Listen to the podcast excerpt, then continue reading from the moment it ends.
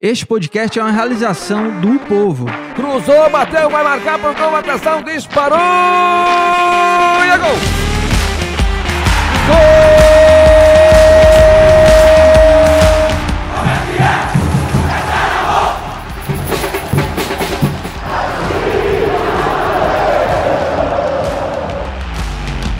Fala rapaziada, é hora de Footcast, o podcast do torcedor cearense.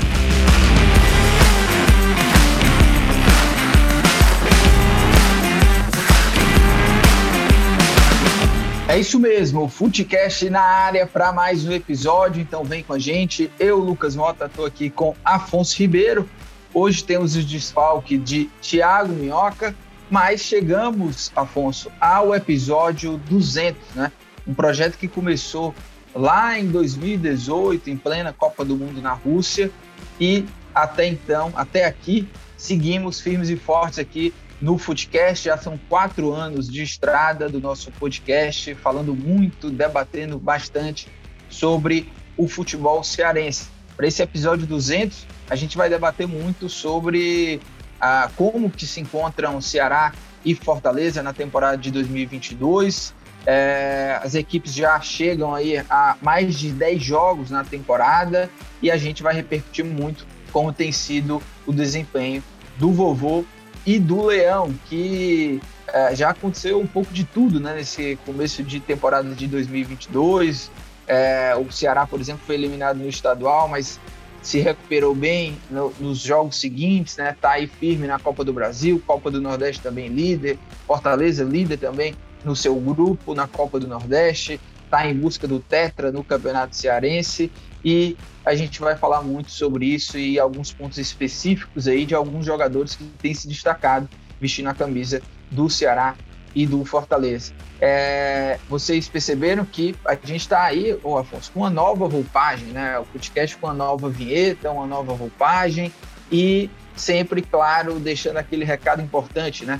Já anota aí o nosso e-mail, que é o foodcast, podcast.gmail.com, e a gente sempre lembra e sempre reforça que você pode mandar sugestões de pautas, pitacos, cornetas, fica livre para interagir com a gente. Tem o nosso Twitter, que é o arroba foodcast, podcast, e você pode seguir o Foodcast na sua plataforma preferida, né? seja no Spotify, no Deezer, no Cashbox, no Apple Podcasts, ativa lá o sininho para que sempre que sair novos episódios você já vai ser notificado.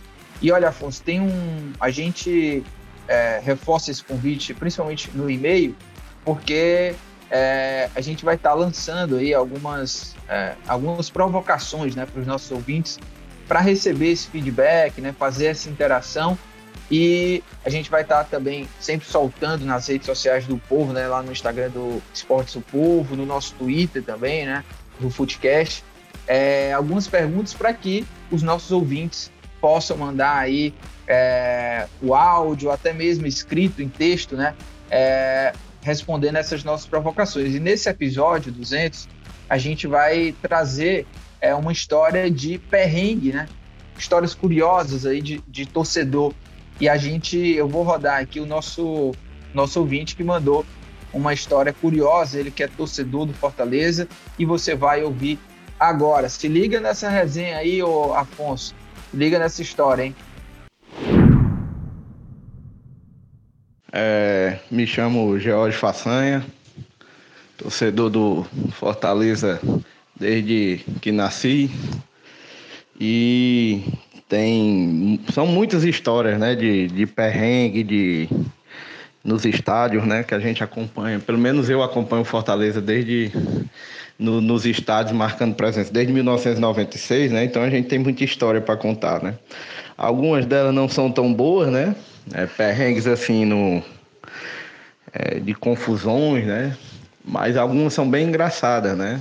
Já, já passamos por algumas situações de, de problema com torcida visitante, de problema com torcida visitante e e, e, a polícia militar. Às vezes o problema é com as duas, né? Como aconteceu na Paraíba. Mas tem muitas situações engraçadas, né? E uma delas foi que a gente foi em uma caravana aqui da torcedores do Fortaleza aqui da, da cidade da gente, de Maranguape. A gente saiu em dois topics para a estreia do Fortaleza no, no Cearense contra o Quixadá. E o estádio do Quixadá bem acanhado. Quando a gente chegou no estádio, todo mundo um pouco já alterado, né? De muita cerveja. E quando a gente a gente entrou no estádio, o estádio já estava tomado pela torcida do Fortaleza, né? Não tinha a venda da bebida, né? No, não era liberado, né? Aí ficou todo mundo sem beber e sem conseguir assistir o jogo, porque o estádio já estava lotado, não tinha como subir para arquibancada. E a parte da geral já tinha muita gente, não tinha como assistir, né? Então a gente saiu do estádio no intervalo do jogo para assistir numa padaria, de frente ao estádio, que tinha uma televisão, a gente tinha visto antes que tinha uma TV dentro dessa padaria. E a gente ficou tomando cerveja e assistindo o jogo dentro da padaria. Só que a, já estava todo mundo um pouco meio alterado, né? E comemorando a vitória de Fortaleza e muita cerveja, a gente acabou meio que sendo convidado a se retirar da padaria por conta da, da bagunça que a gente já estava fazendo, né? Quer dizer, terminou o jogo, a gente nem conseguiu ver o jogo dentro do estádio e nem na padaria, porque a gente acabou sendo expulso. São muitas situações de, desse tipo, né, que a gente já passou. Valeu, saudações tricolores. Tá aí a resenha, viu, Afonso? Olha, e é lá da terra do Breno Rebouças, né? Nosso repórter lá de Maranguape, ele saiu lá na caravana de Maranguape. E é o famoso é, melado, né, Afonso? Os caras os cabas estavam tudo melado, fizeram aquele fuzuê na padaria e receberam aquele convite maravilhoso, né? Para ser retirado, né, Afonso? Thiago Minhoca poderia contar aqui outras histórias, inclusive, porque o Thiago Minhoca é bom de ser expulso de posto, dessas coisas aí, mas é a resenha do torcedor, né, Afonso Ribeiro? É isso, Lucas Mota. É cidadão famoso botando boneco na padaria, né? É um lugar indicado para para esse tipo de situação, né? No, do estado alcoólico que ele tava, mas acontece, né? Tudo para quase Você já foi expulso, Afonso, de algum lugar? Rapaz, não que eu me recorde, mas em Maranguape já, já tive bons momentos também. A terra muito boa, né? Muito convidativa para esse tipo de ocasião. Então, o cidadão teve a atitude correta, né? De, de realmente se manifestar ali de forma é, eufórica, digamos assim, na padaria, né? Então tá, tá é, correto. Né? O cara, cara saiu lá de Managuá para assistir o jogo Quixadá, negócio lotado, estádio lotado, teve que ir para a padaria e terminou expulso, né? É o, é o famoso rolê que deu ali, talvez nem errado, né? Porque todo mundo naquela loucura toda ali, rendeu boas histórias e boas risadas. Talvez o pessoal da padaria deve lembrar até hoje dessa turma aí, né? Que fez o fuzuê aí em frente ao, está, ao estádio lá em Quixadá. Agora, Afonso, antes da gente é, ir pro, pro nosso debate, né, aqui para a gente falar sobre Ceará e Fortaleza, é, só reforçando, é, se você tiver também histórias aí de perrengues nos estádios, ou sei lá, perrengue de alguma outra forma, como torcedor, né, torcedor do Ceará, torcedor do Fortaleza, manda para a gente, manda para o nosso e-mail, podcast, podcast.gmail.com, pode mandar por ou um áudio, ou até mesmo é, texto escrito também que a gente lê aqui e conta a sua história, ou até mesmo pode mandar lá no direct, lá no Twitter, no nosso perfil, né, o arroba underline podcast. A gente chega ao episódio 200 e quem acompanha a gente aí nas redes sociais deve ter visto que nós tínhamos preparado um outro tipo de episódio, né, um episódio de entrevista e a gente tinha combinado até de trazer o Moisés, atacante do Fortaleza. Preparamos tudo, é, e no dia, no, no, no dia exato, né? É, deu a hora ali e a gente foi surpreendido pela assessoria do Fortaleza, pelo próprio Moisés. Houve um imprevisto, né? Segundo a assessoria, houve um imprevisto familiar é, do jogador e ele não pôde participar, né? O Moisés que, é, quem sabe a gente traz ele em outro momento aqui, vamos ver como é que vai ser a agenda também do jogador, do clube. E aí a gente bate uma resenha depois. Lembrando os torcedores do Ceará também que a gente está negociando entrevista aí é, para trazer também um jogador do Ceará para bater uma resenha com a gente no podcast e já inaugurando nosso estúdio aqui do Povo. E a ideia é fazer até a, a gravação do episódio ao vivo, né? ao vivo sendo transmitido no YouTube, no canal do Povo, tá certo? Então, recados dados, história contada, vamos embora para o debate. Afonso, eu, eu começo o nosso debate desse primeiro bloco trazendo uh, debate sobre o Ceará. O Ceará que jogou aí é, na semana, venceu, venceu na Copa do Brasil, é, venceu por 2 a 0 a Tuna Luso, com gols de Vina e o Kleber. O time jogou bem, dominou do começo ao fim. É, as estatísticas do jogo assim mostram como foi o domínio do Ceará sobre a Tuna Luso. O time nos 90 minutos dominou, é, foi só quem atacou foi o Ceará o tempo inteiro no campo ofensivo. É, mas a gente viu um velho problema aí aparecendo, a questão do aproveitamento. O Ceará é um time que cria bastante, mas não consegue colocar a bola na rede na mesma proporção que cria, né? Então, desde a chegada do Thiago Nunes, isso melhorou bastante a criação ofensiva, mas precisa melhorar esse aproveitamento. E é até o que eu falei lá no, no Esporte do Povo, não é que o Ceará não esteja fazendo gols, né? Porque o Ceará está fazendo gol, está conseguindo resultados, são três vitórias seguidas, a defesa está bem arrumada, né? São sete gols marcados e nenhum sofrido nos últimos três jogos, um jogo pela Copa do Nordeste contra o CSA e dois jogos na Copa do, Copa do Brasil, duas classificações contra o Tuna Luso, vitória por 2 a 0 no Castelão, e o 3 a 0 contra o São Raimundo no jogo fora de casa. Mas é um time que cria bastante e tem pecado muito nas finalizações. E aí, Afonso, eu te pergunto o seguinte: como é que você tem visto esse Ceará aí que é, na temporada de 2022 teve uma eliminação traumática para o Iguatu, mas nos três jogos seguintes, repito, contra o CSA, São Raimundo, Tuna Luz, o Ceará respondeu muito bem, voltou a jogar bem, dominou os adversários e fez gols, conquistou as vitórias, é, sem levar nenhum gol. Cresceu de produção. Como que você analisa aí esse Ceará pós-eliminação, pós aquele ambiente de pressão, demissão de funcionários, do executivo do Ceará, e agora está nesse momento positivo. Como é que você avalia tudo isso, Afonso? Olha, Lucas Mota, primeiro, é, passado aí, né, os nossos recados iniciais, a resenha do torcedor também. Bom estar de volta, né, aqui depois das férias, hoje desfalcado aí de Thiago Minhoca, mas de volta aqui no episódio especial, né, do, do nosso podcast, né, como você falou, a gente tinha até uma outra ideia, né, de trazer jogadores para serem entrevistados, mas é, por enquanto não aconteceu, né, mas para frente a gente vai ter essa oportunidade, né, de resenhar ao vivo com, com os jogadores, né, com a interação, interação do nosso público também. Mas é, em relação ao Ceará, né, é, eu acho que é o que você falou, assim, o Ceará veio, viveu aquele momento de, de crise, né, assim, de muita desconfiança, muita cobrança da torcida depois da eliminação por Iguatu, né? Houve mudanças ali, é, é, até se imaginava que seriam de repente mais profundos, né? De é, saírem mais jogadores, é, as contratações acabaram vindo até, né? Já foram três aí depois ali da eliminação, né? O Lindoso, o Dentinho e o Matheus Peixoto. É, o Thiago Nunes ficou não quer desconfiança, mas eu acho que o jogo contra o São Raimundo, né? Que o Ceará venceu já foi importante ali para é, é, dar uma acalmada ali nos ânimos, frear aquela crise, né? É, avançar na Copa do Brasil, já, já resgatou um pouco ali a confiança. O CSA, na sequência, né? O time bem montado ali pelo Mozart, bem treinado, bem encaixado. Então, é, apesar de ser um adversário de nível inferior ao Ceará, mas é um adversário de bom nível, né? É, nesse recorte regional. Então, é, foi também uma, uma vitória importante e contra a Tuna Luz, o Ceará dominou, né, foi muito superior e, e conseguiu vencer.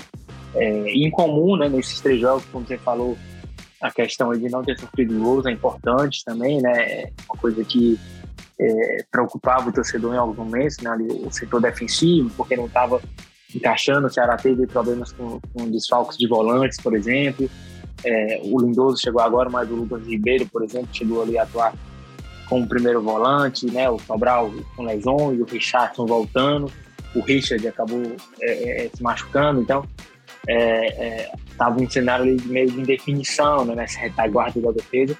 Então é importante, né? Esse sequência aí sem sofrer gols e vencendo, né? Primeira vez que o Ceará vence três jogos seguidos com o Thiago Nunes. É, é claro que tem que se fazer essa ponderação aí da questão dos adversários é, mas o, o, próprio Iguatu né, era um adversário inferior e o Ceará acabou sendo eliminado. Então é importante né, para dar essa confiança, é, ter mais tranquilidade para trabalhar. Os reforços que estão chegando também já vivem um outro ambiente, né? quando o Dentinho e, e, o Lindoso, por exemplo, chegaram, né, foram anunciados ali, o Ceará vivia um momento de mais pressão, mais cobrança. É, o Matheus Peixoto já chega num outro cenário, né, chegou já muito abraçado pela torcida. É, então eu acho que isso vai se criando um ambiente positivo para o um momento que o Ceará vai entrar aí numa, numa reta decisiva, né, já está classificado para as quartas de final é, no Nordestão, né, brigando aí pela liderança é, e vai ser uma sequência muito, é, muito rápida, não né? tiro curto esse mata-mata do Nordestão. Então, se o Ceará for ganhando, já vai avançando e jogando, né? Nas próximas semanas aí, mais ou menos 10, 15 dias, o Ceará, é, é, caso vá avançando, já, já vai disputar é, o mata-mata do Nordestão, né? As próximas fases. Então, é, esse ambiente favorável, né? É, é muito importante, né? Para essa sequência decisiva. E a ponderação que fica, eu acho que é exatamente o que você falou, né? A questão da, do aproveitamento, né? O cara tem conseguido fazer gols, mas é, diante do número de oportunidades criadas, eu acho que aí cria essa impressão no torcedor, né? De que o time tem dificuldade para fazer gol, porque contratando o Luso, por exemplo, né? Que é um adversário mais frágil realmente, né? O Ceará jogando dentro de casa, é, com time superior, mas o Ceará teve 24 né, finalizações, se eu não me engano foram 9 na direção do gol. É, o goleiro fez uma, uma, boa atuação, né? O, o Vitor Lube, o goleiro da Tuna Lube, teve uma, uma boa atuação numa noite inspirada, mas é, um pouquinho mais de capricho ali, de esmero do Ceará nas finalizações, poderia ter conseguido de repente um placar mais elástico, né? uma goleada aqui. É, um placar elástico aconteceu contra o São Raimundo, por exemplo, né? o Ceará teve um pouco mais de sucesso. É, então a impressão que fica, eu acho que o torcedor tem esse sentimento, né? Que diante do número de de oportunidades criadas no jogo, o Ceará tem essa dificuldade para fazer gol e, e, fica parecendo né, que o time é, não consegue fazer gol, né? Mas como você falou, o time tem feito gols, tem vencido jogos, mas né, o que se espera é que a partir das chegadas é, do Matheus Peixoto, de repente do próprio Dentinho, né? Que a gente tem que ver é, como é que vai se encaixar nesse time, se adaptar, né? Tá um tempo sem jogar, mas são opções que certamente qualificam o setor ofensivo e o Matheus Peixoto, especialmente com faro de gol muito apurado. Então, se o Ceará conseguir né, manter essa, essa criatividade ofensiva, tendo um cara como o Matheus Peixoto, a expectativa, pelo menos, é que tenha uma taxa de conversão maior. Né? Exato. E, e olha, uh, antes da gente falar sobre essa questão, né, até mais especificamente sobre o Matheus Peixoto, é, falar sobre o Vina. Vina que é, completou 120 jogos pelo Ceará diante da Tuna Luz, fez mais um gol e deu mais uma assistência. Então, nesses 120 jogos do Vina, ele participou aí de 65 é, é, momentos de gols, né? Ou seja, 65 participações diretas em gols, seja com ele mesmo fazendo o gol ou dando assistência. Então, o Vina tem 38 gols pelo Ceará e tem 27 assistências com a camisa do Alvinegro do Porangabuçu. Então, é, é, muita participação direta em gol. É um cara ah, muito decisivo, né? O Vina, é, ele que, claro, já oscilou com a camisa do Ceará, mas é um cara muito decisivo, um cara que, desde que chegou, ele tem sido o principal jogador do Ceará e o cara mais importante da equipe, né? E, e assim, é importante demais para o Ceará ter ele em grande fase, né? Ele balançando rede, ele dando passe para gol, é, porque quando o Vina não tá bem, isso impacta diretamente é, na equipe, né? Porque ele é, ele é um jogador fundamental dentro do sistema e trocou o treinador e ele segue, né? Sendo essa peça fundamental. E o Thiago Nunes conseguiu recuperar o Vina, né? O futebol do Vina, de mais ser mais decisivo, de ele poder balançar mais as redes. Então, é, ressalto aqui esses números do Vina, para mostrar a importância dele com a camisa do Ceará. Né? Se o Vina estiver bem, com certeza o Ceará também vai ter grandes chances de estar bem na temporada. É, Lucas, eu acho, inclusive, que aquele momento de maior dificuldade que o Ceará teve né, na, na temporada passada ali com o Guto, é, pós-final do Nordestão, né, que viveu aquele momento de turbulência, né, de oscilações, de eliminações, é, o Vinha né, reclamando, sendo substituído, até sendo reserva em alguns jogos.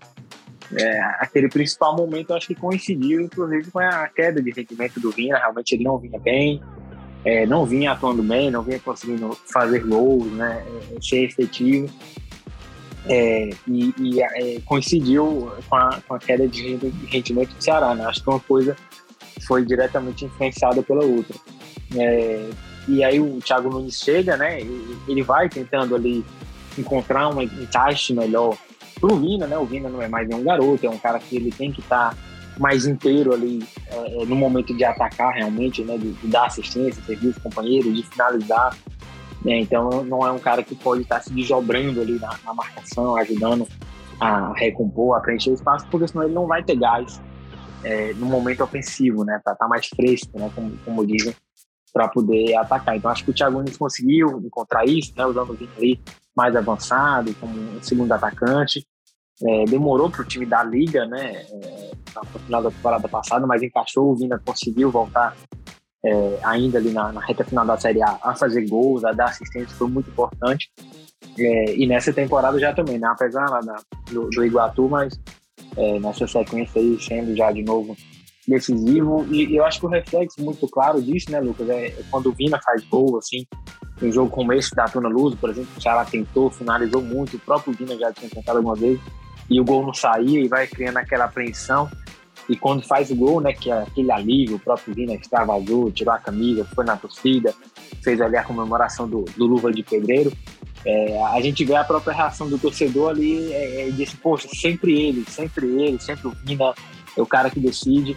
É, eu acho que quando a gente vê esse reconhecimento do torcedor, é, deixa muito claro assim, que o Vina é o cara é, decisivo, né? O cara que na hora ali do aperto, na hora de ter alguém para resolver o jogo, o torcedor aposta as fichas nele. Então o Vina realmente tem sido esse cara decisivo, como você falou. Os números deixam muito claro, né? O número alto de, de, de participações diretas em gol do Ceará. Teve uma temporada iluminada ali em 2020, 2021 teve oscilações, que eu acho natural. Era muito difícil ele conseguir manter é, o que ele fez em 2020, mas em 2022 eu acho que já de repente uma perspectiva é, né, com esse posicionamento dele mais avançado, de repente ele conseguir ter uma regularidade melhor é, para continuar sendo uma peça importante para o Ceará e claro, né, o que faltou muito no ano passado que é ter companheiros que de repente no momento que o Vina não consiga fazer um gol, dar uma assistência, companheiros que possam fazer para que o Ceará não sinta essa carência, né? E aí eu acho que esse ano o Ceará tem peças que podem é, contribuir nisso também. Exato. E olha, o Afonso, falando em, em é, entrando na questão Matheus Peixoto, né? E aí pegando esse gancho é, da, do que a gente falou inicialmente aqui sobre o Ceará, né? Criação ofensiva. Primeiro que é, Matheus Peixoto, para mim, é uma ótima contratação do Ceará, pelo que ele já apresentou nos, no último ano, né, na última temporada, ou seja, nos últimos 46 jogos dele, ele fez 27 gols. É, então, é a partir desse desempenho né, que a gente projeta, que a gente analisa é, essa contratação. E claro, pelo que a gente já viu ele jogando, característica de jogo, é um bom jogador, um jogador jovem e que se espera, claro, que ele mantenha esse faro de gol no Ceará. E se ele mantiver esse faro, é, vai cair nas graças da torcida e tem tudo para resolver o problema do Ceará. E qual, e qual que é o problema do Ceará, né? É aproveitamento, é você, como falei, é você botar a bola na rede na mesma proporção que você está criando a chance. O Ceará hoje cria bastante, mas está faltando colocar bolas na rede é, na mesma proporção.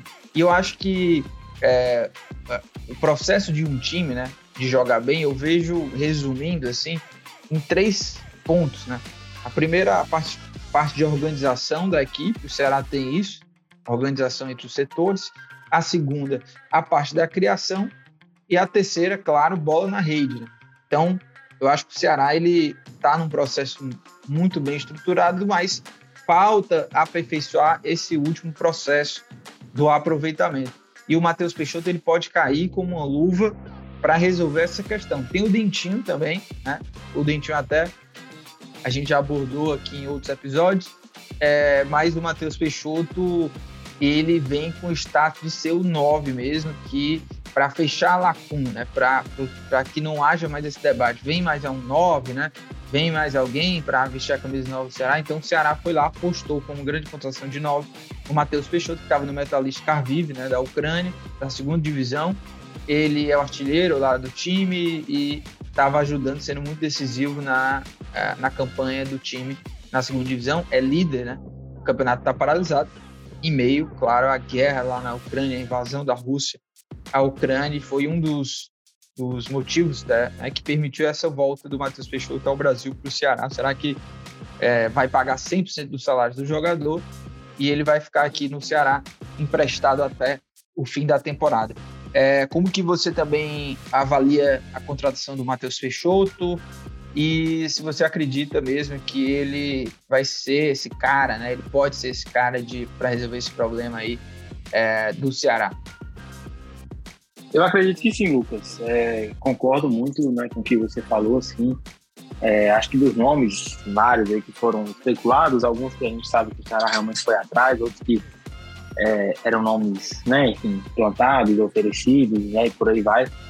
É, mas acho que é, de todos esses nomes, é, o Matheus era um dos, das melhores opções, realmente. Um cara jovem, né, que surgiu muito bem ano passado no Juventude, mas jogou pouco tempo aqui, já recebeu essa proposta e foi para a Ucrânia. Então acho que é um cara que volta com essa vontade de, de aparecer mais é, no país dele, né, na, na, elite do futebol brasileiro, realmente de, de, provar que não foi ali chuva de verão, como a gente diz, né, que fez ali uns gols no Juventude e, Juventude e já foi embora, né? Um cara então realmente quer aproveitar aí uma temporada, né, um campeonato brasileiro todo que vai ter pela frente para realmente ter um bom desempenho, né? É, de repente até ficar mais tempo no Ceará depois. É, foi para a Ucrânia, né? Jogar lá a segunda divisão nacional e muitas vezes o cara tem dificuldade de adaptação, é, some, né, do mapa, não consegue manter o desempenho e ele continuou indo muito bem, né? Um número de gols muito bom, né? E se não tivesse feito gols lá, né? O pessoal ponderar, mas a segunda divisão se ele não tivesse feito esses gols na segunda divisão, seria mais criticado ainda, né? Então acho que a torcida abraçou realmente o Matheus, né? É, é, pela necessidade que o Ceará tinha na posição, claro, mas também é, pelo perfil, né? De ser um cara jovem que eu imagino que vem com essa sede, realmente essa fome de querer fazer o nome dele aqui no Brasil, que vem de, de, vem de boa fase, né? Era algo que se cobrava muito também o Ceará contratar a frente que viesse com um histórico recente positivo. Às vezes eram caras que tinham ido bem há dois, três, quatro anos, né? E o Ceará ia tentar recuperar, tentar retomar a fase. E o, o Matheus vem né, com esse outro perfil, acho que isso é importante. E, e é como a gente falou aqui, é, se o Ceará conseguir é, manter né, essa, essa, esse modelo de jogo né, contra adversários de um nível mais alto, é, de, de, ser muito propositivo, criar muitas chances de gol, você tendo ali um cara de referência como o Matheus Peixoto, né, que, que, conhece o caminho, que é do ofício, né, é, se a bola chegar para ele, a tendência dele aproveitar as oportunidades é, com maior sucesso né, do que os nomes que estão hoje no Ceará, eu acho que é muito grande. Então foi uma boa peça. É, acho que a demora, claro, não incomoda o torcedor, o Ceará sentiu essa carência de um, de um homem gol por muito tempo, mas acho que pelo nome que veio, né, pela expectativa que se tem, eu acho que é, a espera acabou nesse ponto aí sendo é, benéfica para o Ceará, então tiro mais certeiro, é, porque em condições normais, possivelmente o Ceará não teria condição né, de trazer o Matheus Peixoto, mas essa questão lá né, da Ucrânia e da Rússia surgiu a possibilidade, aí o Ceará foi realmente muito bem no mercado e trouxe ele, então eu acredito sim, que foi uma boa contratação e acho que é um cara que tem condições aí de entregar um bom número de gols na temporada. É isso. E só para a gente finalizar aqui esse bloco do Ceará, o Ceará que é, ainda promoveu a estreia do Lindoso, foi muito bem, né? O primeiro jogo dele, claro, contra o adversário mais frágil, que não é, proporcionou é, nenhuma ação né, defensiva do Lindoso, não exigiu dele, mas foi bem ali com aquele primeiro volante. O cara à frente da zaga. O, o Thiago Nunes faz essa saída de três é, e precisa ter esse volante com qualidade de saída. O Lindoso foi muito bem. Acredito que vai ter uma sequência como titular aí, já que principalmente porque o Richard está lesionado. E ele foi muito bem, né? Um cara que olha para frente, busca os passos verticais e esse ele vem para o Ceará, né, ganha essa, esse novo ambiente, né, novos ares. Eu acho que tudo isso pode ser positivo para que o Lindoso possa aí é, fazer uma boa temporada pelo Ceará. É, vamos passar de bloco, lembrando que o Ceará joga nesse fim de semana, a última rodada da Copa do Nordeste, e o que está em jogo, o Ceará já está em classificado, é claro, carimbar a classificação é em primeiro lugar, né? Classificado já está, mas é, para o Ceará estar tá em jogo se confirmar é, na primeira colocação do grupo B do Nordestão. Vamos ao segundo bloco.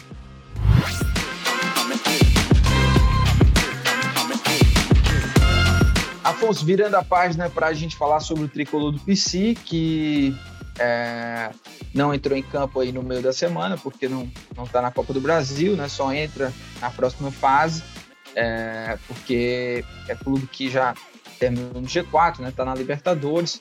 E o Fortaleza é, que está aí na disputa do Campeonato Cearense, busca o Tetra.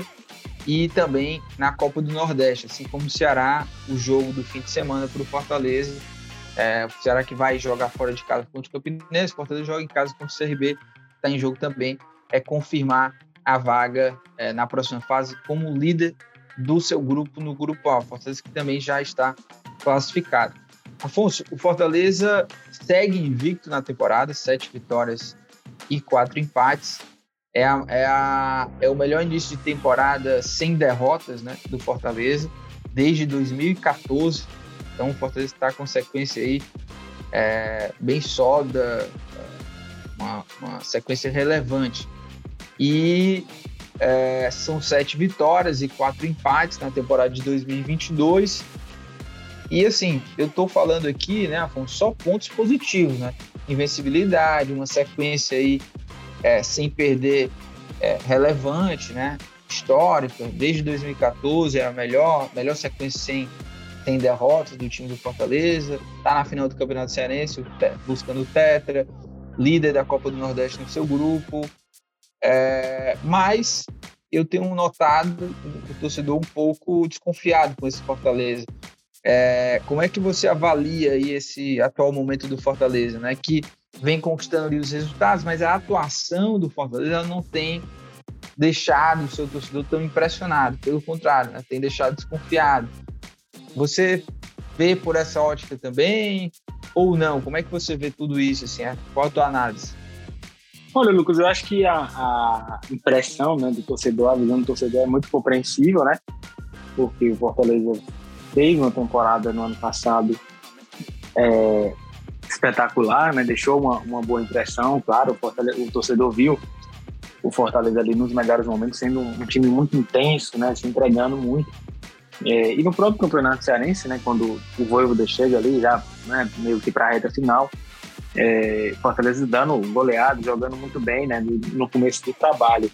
E, só que nesse ano é uma outra é, configuração, né, um outro momento, porque o Voivoda já está aqui, né, os jogadores, a grande maioria já conhece o modelo de jogo, o estilo dele, né, é, os reforços estão chegando, alguns ainda se adaptando, né, tentando entrar na, na melhor forma.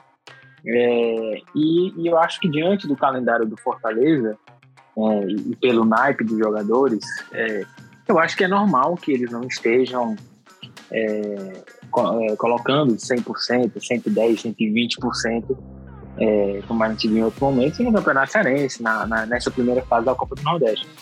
É, então, eu acho que é compreensível né, essa questão, essa visão que o torcedor tem realmente, né, de que o time ainda não encaixou, é, a gente viu até em alguns jogos, né, contra o Pacaju, por exemplo, é, que quando o time, é, contra o próprio Bahia, acho que no Passo do Rei também, que quando o time é, pôs o pé mais no acelerador, né, realmente de é, ter aquele ritmo, aquela intensidade, aquela ofensividade, o time jogou bem, teve muitas chances de gol, né, conseguiu boas vitórias e por aí vai. É, mas eu acredito que o torcedor vai tirar essa prova, eu acho que o time vai poder também é, passar essa, essa imagem né, diferente e a partir aí do mata-mata da Copa do Nordeste. Realmente é um momento decisivo, é, com adversários de nível maior, né? No, na, no Cearense, por exemplo, o time pegou o Ferroviário, né? Que é um time é, da Série C, né? Um outro nível de, de dificuldade. E no mata-mata da Copa do Nordeste podem vir aí times é, de Série B, né? Times de, de, mais é, qualidade. É, claro, na Fortaleza, para as quartas de final já avança aí, né? Pode avançar como líder, então teria a vantagem do mando de campo, isso, isso já, já facilita, já ajuda, mas caso vá indo adiante, né? A tendência é que pegue time de um nível maior, né? Em, jogo decisivo, então eu acho que é nisso que o torcedor é, tem, de certa forma, uma apreensão, né? De, de que nesse momento decisivo, né? De brigar por um, por um título, o time não dê a resposta como em alguns jogos não deu. Acho que realmente teve jogos que o Fortaleza é, jogou mal, fez ali só o básico, né, para conseguir um resultado positivo. É, a sequência é, invicta é, é positivo porque dá mais confiança, dá mais tranquilidade, né? Uma derrota é, quebra um pouco, né? Muda o clima, é diferente. É, mas entendo que a preocupação principal é em relação ao rendimento, até porque daqui algumas semanas o time vai ter uma Libertadores, vai ter uma Série A, é um outro nível de enfrentamento, então o torcedor quer ver já o time jogando naquele ritmo para chegar bem é, é, na Série A, na Libertadores, enfim.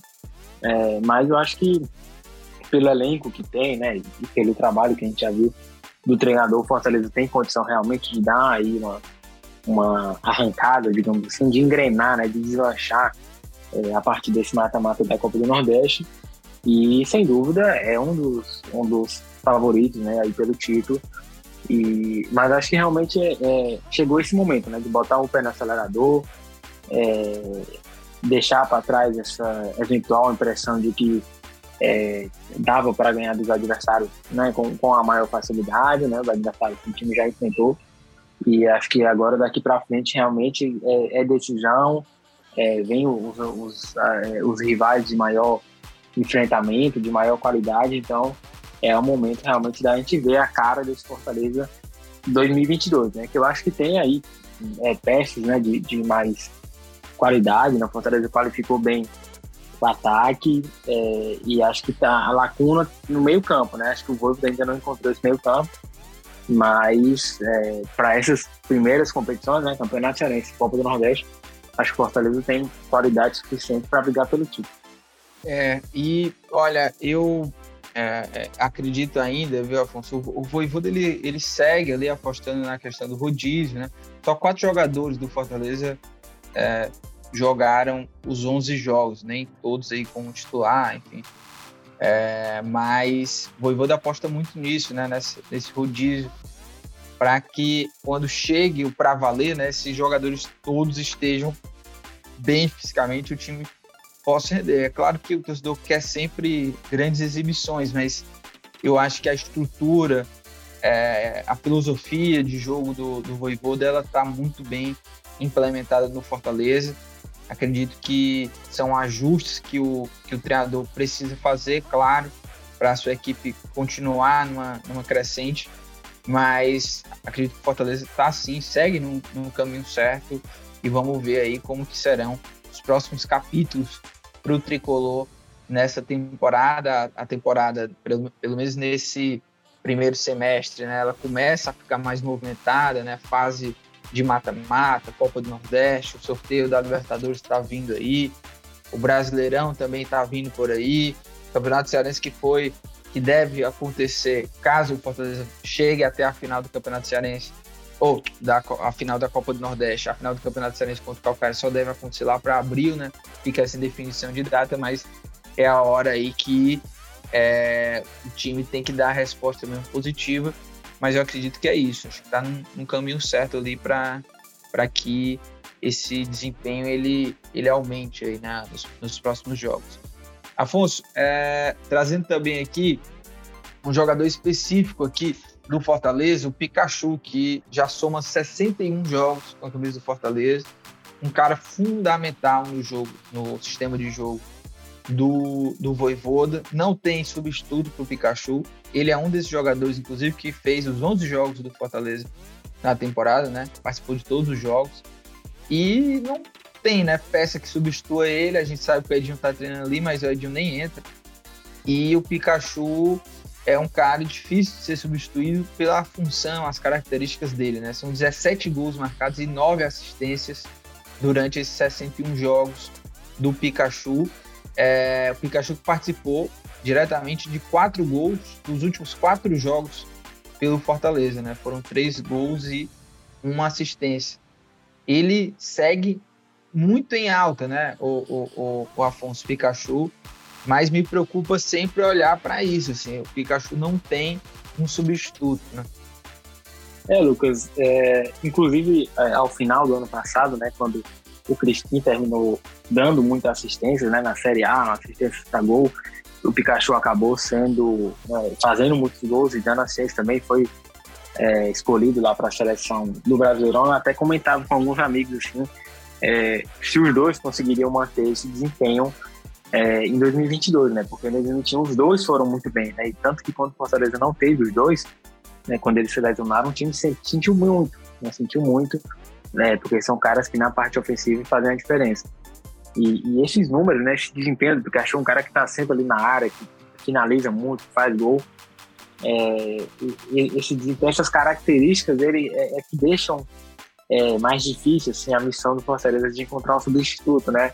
É, até já ouvi de alguma pessoa, algumas pessoas do clube que é, não é fácil você encontrar um substituto para um cara como o Pikachu, porque é, se você traz um jogador de repente com, com característica mais defensiva, não se encaixa é, no, no esquema né, do Voivoda. E se você traz um cara com característica mais ofensiva, né, por mais que ele dê assistência ali, seja bom de, de cruzamento, de infiltração, mas dificilmente vai ser um cara que passa, né? É, é, gols como o Pikachu faz, que esteja ali muito presente para finalizar e vai acabar criando uma cobrança naturalmente, né? Que, que não tem o mesmo rendimento, não tem números semelhantes, enfim. É, então isso torna mais difícil essa missão de encontrar um substituto, né? É, é claro que, é, por um lado, esse, esse nível dele, esse destaque dele é muito positivo para o Fortaleza, mas por outro, como você falou, acende esse, esse sinal de alerta, porque a gente já viu no ano passado que quando o Fortaleza não tem o Pikachu, sente muito. Né? Porque é um cara que faz realmente a diferença na, na parte ofensiva, seja dando um gol, seja dando assistência. É, então, né, o, o, o Voivoda já né, testou em treinos o Edinho, já desde o ano passado ele tinha essa ideia, mas não vingou. O Edinho é um cara que não encaixou realmente. É, acredito até que não esteja muito nos planos do Voivoda, já recebeu várias propostas de empréstimo, mas é, preferiu não sair. O próprio Ângelo Henrique é um cara que o Voivoda chegou a testar ali, mas não sei também se, se tem essa característica, então é, não sei se esse substituto está em casa, mas também não sei é, se o Fortaleza vai conseguir encontrar no mercado alguém que possa ali é, ser essa opção para ele, né? Mas é, eu acho que o desafio do, do Voivoda, né, do próprio Pikachu, enfim, é conseguir é, fazê-lo é, manter esse rendimento na Libertadores, na Série A, na Copa do Brasil, é, porque é uma peça muito importante para Fortaleza, sem dúvida nenhuma. Isso já ficou claro desde o ano passado, é um cara que realmente faz a diferença. Exatamente. E, e Afonso, é, falando de outras peças é, nesse time do Fortaleza, tem duas em específico que é, o torcedor ele está muito ansioso para que esses jogadores eles é, já estejam ali na ponta dos cascos, né? já estejam bem. É, eu acho que você sabe de quem eu estou falando, do Romero e do Kaiser, né? O Romero já fez oito jogos, tem dois gols na temporada é, pelo tricolor do PC, né?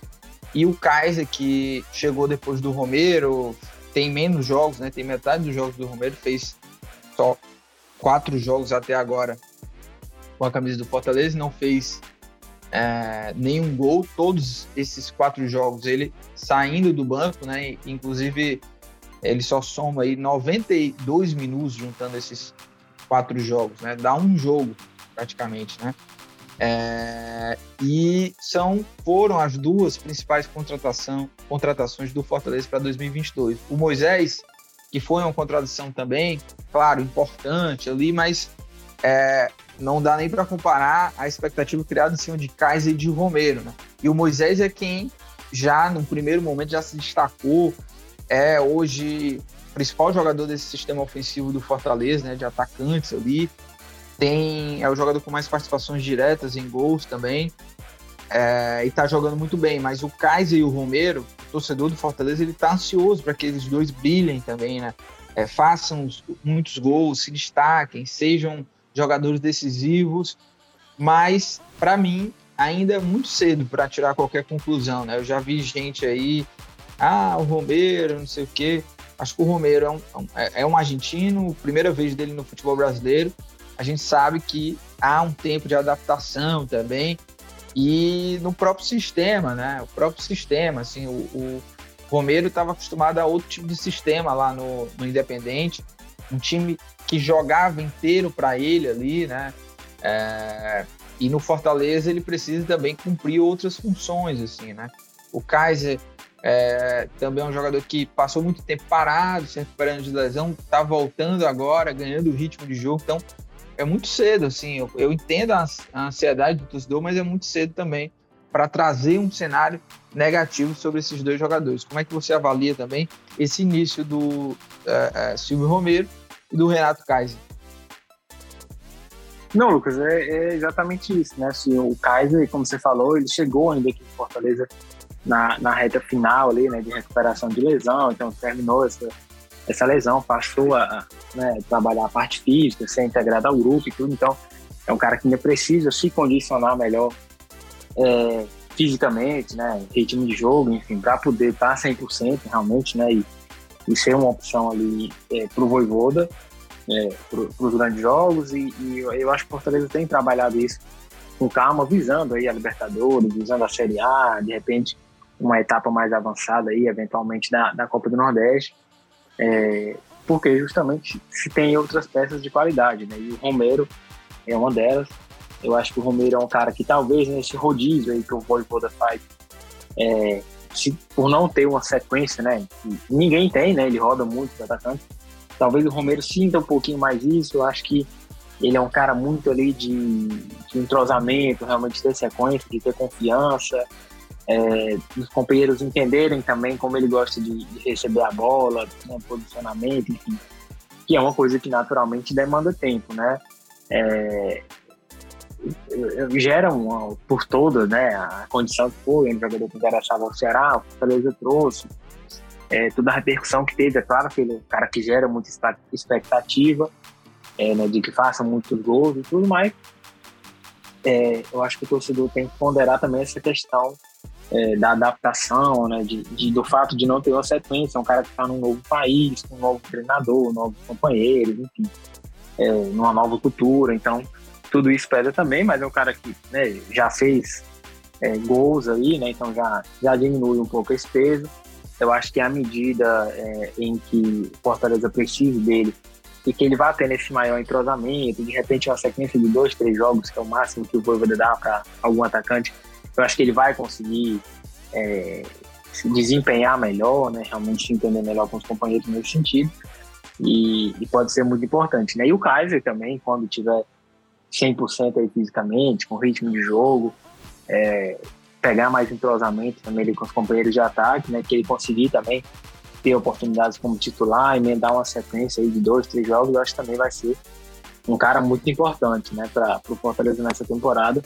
Então, são duas peças, né, com características diferentes, perfis diferentes, mas são dois caras de muita qualidade que podem ajudar muito o Fortaleza é, é, né, no decorrer da temporada. E acho que o Voivoda tem que ter sabedoria é, para qual momento, qual jogo, qual ocasião pede cada um deles, ou de repente os dois juntos, enfim, para poder é, usá-los, porque são dois caras né, que podem entregar um número interessante de gol. É isso, e são, obviamente, dois jogadores que às vezes deposita muito neles, né? A confiança de que os dois é, possam, claro, engrenar e, e, e serem decisivos no, na principal competição do Fortaleza na temporada, né, de Série A, Libertadores. É, é um início de temporada, mas assim, eles precisam corresponder nas grandes competições, né? E isso, claro, requer um tempinho E, uh, mas eu volto a dizer, ainda é, é cedo assim para tirar qualquer conclusão de um cenário negativo, de que eles ah, não vão dar certo. Acho que não existe isso. Romero e Caio são dois jogadores de qualidade, de uma prateleira importante hoje no, no futebol, né, no cenário do futebol nacional. E sem dúvida nenhuma, o Fortaleza está depositando é, muita, muita expectativa aí para que esses dois possam corresponder aí, mas requer um tempinho, né, o Afonso? É isso. É, lembrando só que, é, mais uma vez, né, no fim de semana tem os jogos da Copa do Nordeste e na próxima semana a gente vai repercutir tudo aqui no Footcast com muito debate, com muita análise. Thiago Minhoca vai estar de volta conosco. Afonso, vamos embora para as dicas aleatórias.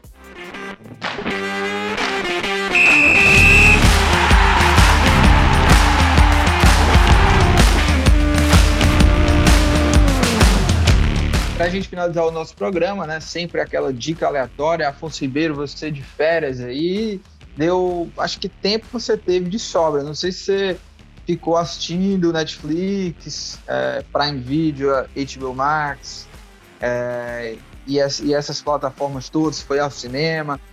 E aí, Afonso Ribeiro, o que, é que você traz de dica aí? Olha, Lucas Mota, é, realmente né, tive muito tempo aí nas séries, vi muita coisa, então um arsenal aí de, de dicas para as próximas semanas aí, de dica ruim, dica boa. É, mas é, na última quarta-feira, né, depois que terminou o expediente, eu tirei um tempinho para ver, começar a ver uma minissérie que estreou na Netflix, que é estarrecedor, né? A gente comentou aqui é, de golpista do Tinder, aquele outro lá também do cidadão que tava golpe lá, que eu esqueci o nome agora, é, que é da Netflix também, tem Inventando Ana, que também é espetacular. Mas eu comecei a ver ontem é, de rainha do veganismo, a Foragida, que é uma cidadã lá dos Estados Unidos que tinha um restaurante vegano super famoso, e aí ela se envolveu lá com um sujeito que botou ela num caminho maluco, assim, e aí, enfim, ela começou a fazer enrolada lá no restaurante, acabou presa, enfim. E é assim, estarrecedor, né? A história é, enfim, dessas coisas que você vende você não acredita, né? Então, é espetacular, a minissérie são quatro episódios, né? Assisti metade até agora. Então, a, a, dica de hoje eu vou ficar com essa. Nas próximas semanas eu trago o arsenal aí do que eu vi nas férias, mas da Rainha do Veganismo a Foragida na Netflix é uma minissérie realmente muito boa. Boa, Afonso Ribeiro. Olha, é, vou dar uma olhada, hein? Vou dar uma olhada é, nesse, nesse material aí. É, eu também consumi aí filmes, séries, é, também ouvi bastante podcast. Fico até na dúvida aqui do que indicar aqui, mas é, vou deixar como dica aqui é, eu já dei essa dica de outras temporadas, mas saiu a nova temporada da série sobre a Fórmula 1, né? F1 Dirigir para Viver, tá lá na Netflix. É, e saiu a nova temporada. E a temporada que fala sobre os episódios, né, os acontecimentos da temporada de 2021. Então, é, a quarta, né, a quarta temporada de, de, da série, né, F1 Dirigir para Viver, retrata o ano de competição é, de 2021. E olha, você que não acompanha tanto Fórmula 1, é, é uma boa entrada, tá? É uma boa entrada para você entender um pouco e até mesmo criar curiosidade, vontade de acompanhar, porque é muito legal a Fórmula 1. E a série ela atinge seu objetivo, né? Popularizar a Fórmula 1 é, para um outro tipo de público e eu acho que ela atinge muito bem isso, porque não tem como. Se você assiste a série, você vai querer acompanhar a Fórmula 1. É, e, o que, e, e, quem já acompanha quer ver esses bastidores, né? Quer ver o que, que aconteceu ali mais de perto, né? A temporada de 2021 de Fórmula 1 foi espetacular, né? O, o Hamilton não venceu, por incrível que pareça, né? Teve um duelo tremendo, né? É, na, na temporada passada e acabou não, não vencendo, né? Não vencendo é, e pra, para o Max Verstappen. E eu estou muito curioso para porque eu já, já comecei, obviamente, né? E assisti as outras temporadas, mas estou curioso principalmente para chegar ali no episódio é, das tretas entre o Hamilton e o Verstappen, né? É, os dois tiveram aí episódios intensos em 2021, né? Colisão, tudo, enfim. E o Hamilton não ganhou, o Verstappen ganhou, quebrando ali uma hegemonia do, do, do inglês. É isso, essa é a minha dica. Afonso, a gente vai ficando por aqui. Lembrando que na edição, nossa querida Nicole Vieira. Um grande abraço, até o próximo episódio. Valeu!